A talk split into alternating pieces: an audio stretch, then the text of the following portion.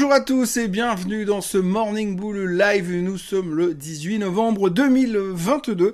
Et alors hier on a eu un cours d'économie, un cours euh, de maîtrise de l'inflation qui a été donné par plusieurs membres de la Fed. Et franchement je dois vous avouer que compte tenu de ce qu'on a entendu hier, quand je vois la performance des indices, que ce soit en Europe ou aux États-Unis, après, euh, après ces discours, ces multiples discours de certains membres de la Fed, eh bien je me dis qu'on est vachement fort, ou alors il y a un truc qu'on n'a pas encore compris, parce que visiblement, si on tient compte du fait que le rallye de la semaine dernière était drivé par le fait que le CPI était plus faible que prévu et que potentiellement la Fed allait changer son fusil d'épaule par rapport à ce qu'ils nous ont dit hier soir, eh bien c'est pas tout à fait ça, et donc je suis impressionné par notre capacité de tenir. Alors tenir jusqu'à quand? On ne sait pas, mais en tout cas, il y a deux trois choses qui montrent quand même qu'on va plutôt en direction du mur de la récession euh, que euh, de l'éclat total avec euh, les taux qui baissent, l'économie qui repart et finalement l'inflation qui disparaît.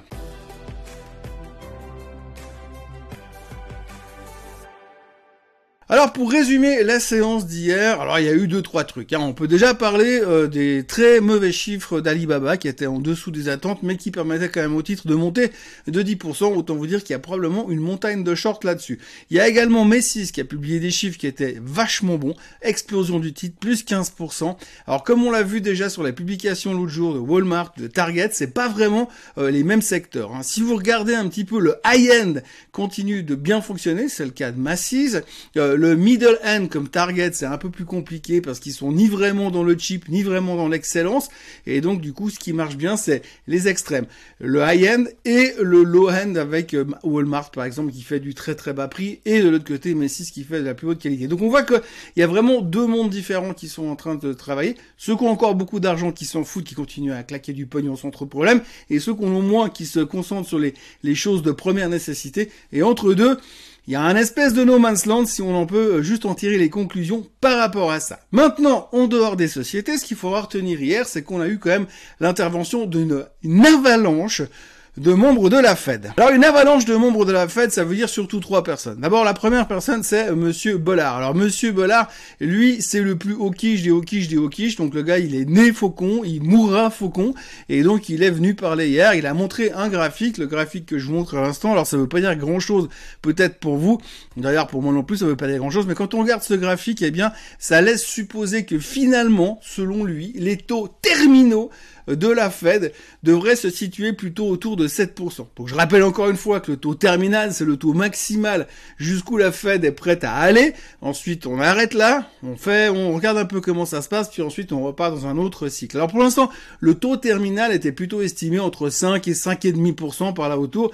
Maintenant, monsieur Bollard se pointe avec un graphique, dit non, mais 7, c'est plutôt mieux. Alors 7, le chiffre il vient pas de nulle part, il était un peu euh, réfléchi par rapport à certaines théories économiques qui sont discutées.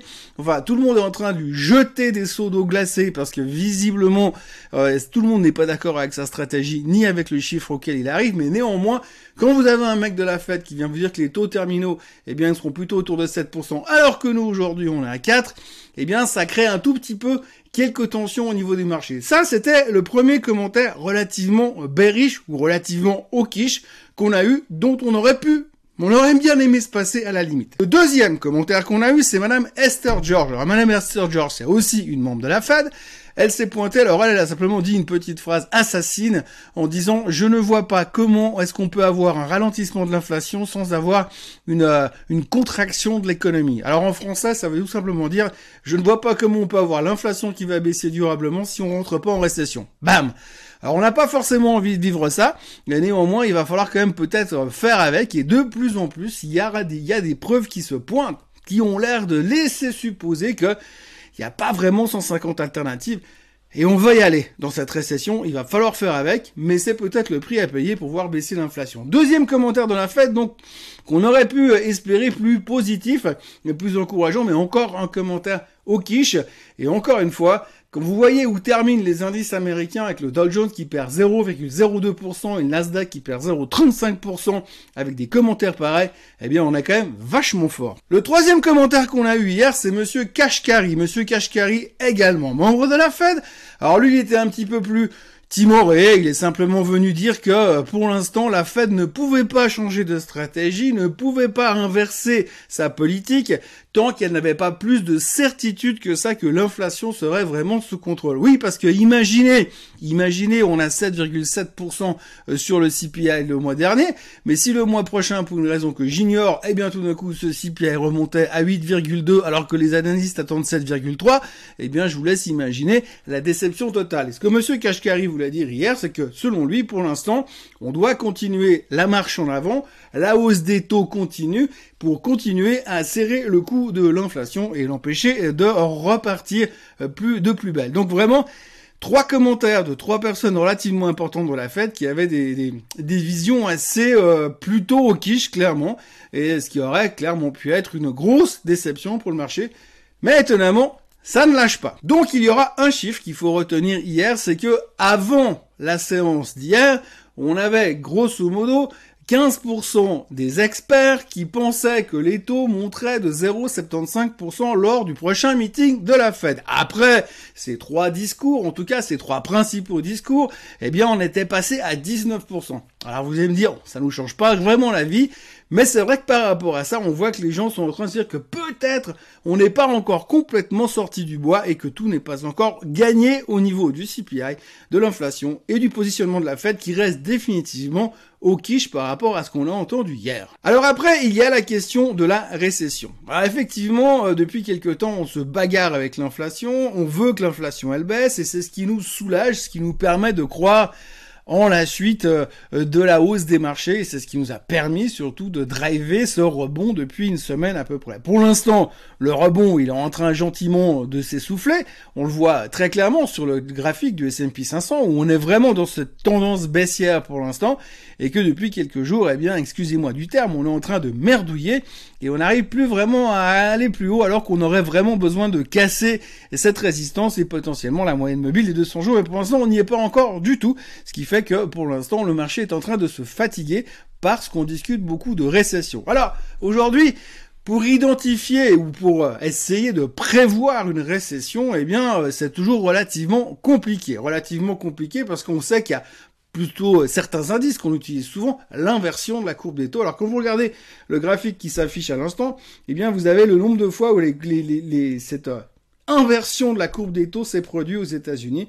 Et donc vous voyez, alors c'est assez facile à voir, hein, on retrouve euh, toutes les belles périodes de nos vies de traders ces 30 ou 40 dernières années, avec le double dip de la récession dans les années 78-80. après, on a eu encore derrière euh, tech, l'effondrement de la bulle Internet dans les années 2000-2002, et puis euh, la crise des subprimes en 2006-2008.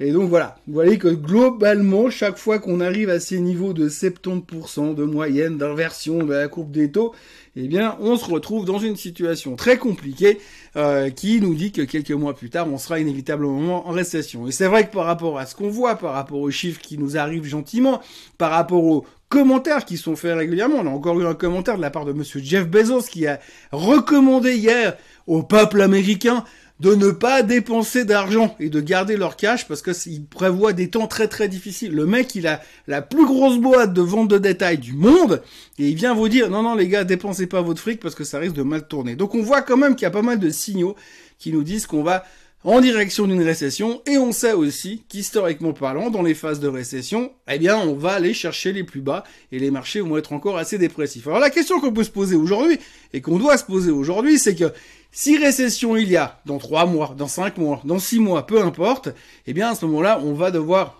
refaire une phase baissière. Et ce qui nous amène au graphique suivant que vous avez devant les yeux à l'instant. Et ça, c'est un graphique, alors j'aime beaucoup, J'aime beaucoup ce genre de graphique parce que c'est quelque chose qui revient régulièrement euh, dans les marchés financiers quand ça va mal. Alors vous voyez la ligne blanche que vous avez sous les yeux, c'est le S&P 500 aujourd'hui. Et la ligne verte, c'est le S&P 500 lors de l'effondrement de l'immobilier en 2008 euh, quand il y a eu la faillite de Lehman Brothers. Alors vous voyez qu'on peut faire une espèce de superposition de ces deux indices qui laisserait supposer que potentiellement, eh bien, à un certain moment, on pourrait faire la même chose. Alors là, on voit très bien qu'avec notre ligne blanche, on est encore un peu en retard avec le prochain move dans les deux trois mois qui viennent. eh bien c'est un sacré bout de chemin euh, plus bas. Alors euh, globalement ça fait peur quand c'est présenté comme ça. Après si vous prenez un peu les graphiques historiques que vous pouvez euh, comparer comme ça, eh bien vous trouverez que c'est assez facile globalement de superposer des charts et que ça n'a absolument aucune crédibilité whatsoever, ça ne représente pas grand chose, mais ça sert à faire angoisser les gens toujours un petit peu plus. Néanmoins, puisqu'on parle d'effondrement de la bulle immobilière des années 2008-2009, on ne peut pas non plus négliger le fait qu'effectivement aujourd'hui, on voit encore qu'il y a un ralentissement qui est en train de s'effectuer au niveau de l'immobilier américain. Alors forcément, quand vous avez les taux hypothécaires qui passent autour de 7% et que vous devez emprunter à 30 ans, alors l'hypothèque à 30 ans aux États-Unis, c'est l'hypothèque la plus utilisée par les ménages américains, euh, c'est clair que 7% d'endettement à 30 ans, ça paraît un super long, mais deux super cher. 7%. Forcément. Donc par rapport à ça, il y a deux trois experts, dont Monsieur euh, Peter Bogvar qui est venu euh, hier dans les médias pour annoncer que pour lui, on est en train de se diriger gentiment vers une correction massive du marché immobilier. Il parle de 20% de correction sur le marché immobilier. Et puis en même temps, bah forcément, si vous avez les marchés immobiliers qui s'effondrent de 20%, eh bien, il va y avoir des conséquences sur les marchés boursiers qui vont aussi se euh, liquéfier derrière de manière assez euh, naturelle. Voilà, donc globalement, quand on regarde un petit peu ces graphiques, quand on regarde la situation dans laquelle on est, il y a deux choses qu'il faut retenir. La première, c'est que c'est vraiment super impressionnant de voir comment on a résisté aux commentaires des mecs de la Fed hier. Et donc ça, ça, ça fait preuve quand même d'une certaine résilience dans le marché. Par contre, de l'autre côté, on a quand même l'impression qu'il nous manque quelque chose pour aller plus haut. Donc on est un peu sur une espèce de zone pivot pour l'instant.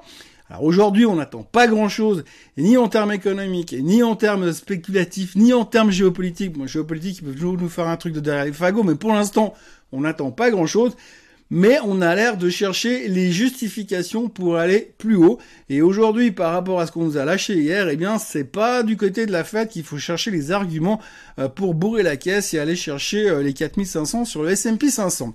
Donc juste pour l'instant, c'est vendredi, il fait moche, le week-end est derrière, peut-être que ça vaut pas la peine de trop s'exciter ce matin. Voilà ce qu'on pouvait dire aujourd'hui dans ce Morning Bull Live. Je vous encourage à vous abonner à la chaîne Suisse Côte en français, à liker cette vidéo, à partager cette vidéo. Je sais que pour l'instant c'est pas très très intéressant au niveau des marchés parce qu'on voit que les gens pour l'instant se désintéressent assez massivement de ce qui se passe.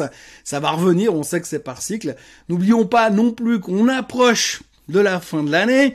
Si on avait peut-être une correction la semaine prochaine, eh bien derrière, il y aura peut-être l'opportunité de racheter un coup pour se faire les quelques dernières semaines avant de la fin 2022 avec ce fameux Christmas Rally qui a l'air quand même pour l'instant un petit peu hésitant. Je vous souhaite une excellente journée, un très très bon week-end. Je vous retrouve tout à l'heure encore pour la version Swiss Bliss. Et puis bah autrement, euh, profitez bien et puis à lundi. Bye bye.